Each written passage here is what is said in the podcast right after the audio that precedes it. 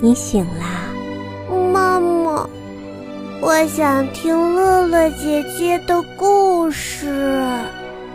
好，妈妈现在就给你打开乐乐姐姐的童话故事。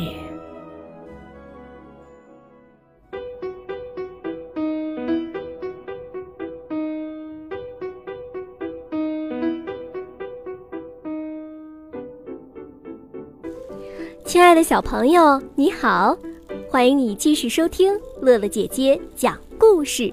我是你们的乐乐姐姐。今天的节目当中呀，乐乐姐姐要为大家带来的这个故事和三个小孩有关系。从前有一个农夫，他在临死前把三个儿子叫到床前，送给大儿子一只公鸡，二儿子一把长柄镰刀，三儿子一只猫。然后，农夫告诉他们：“我想在去世之前为你们做些事儿。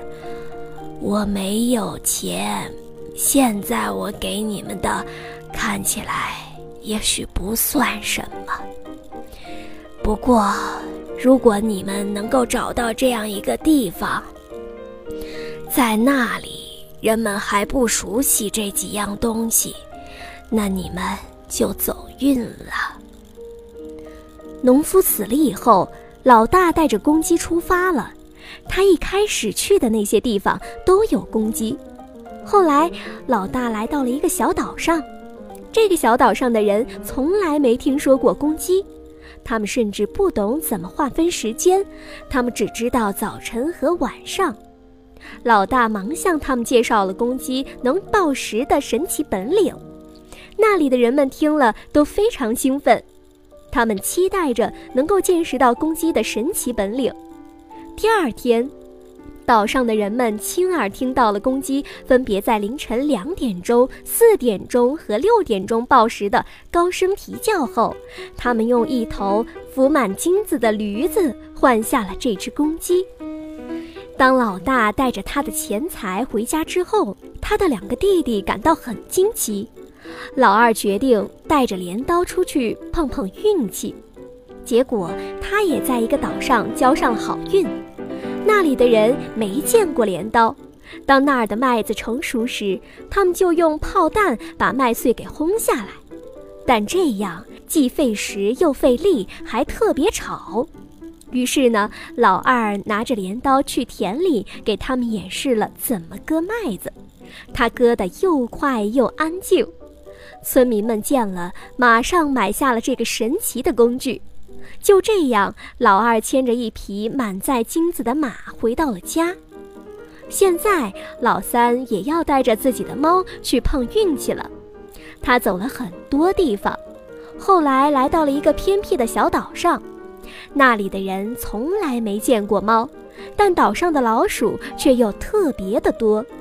他们被老鼠害得叫苦连天，连国王对此也无可奈何。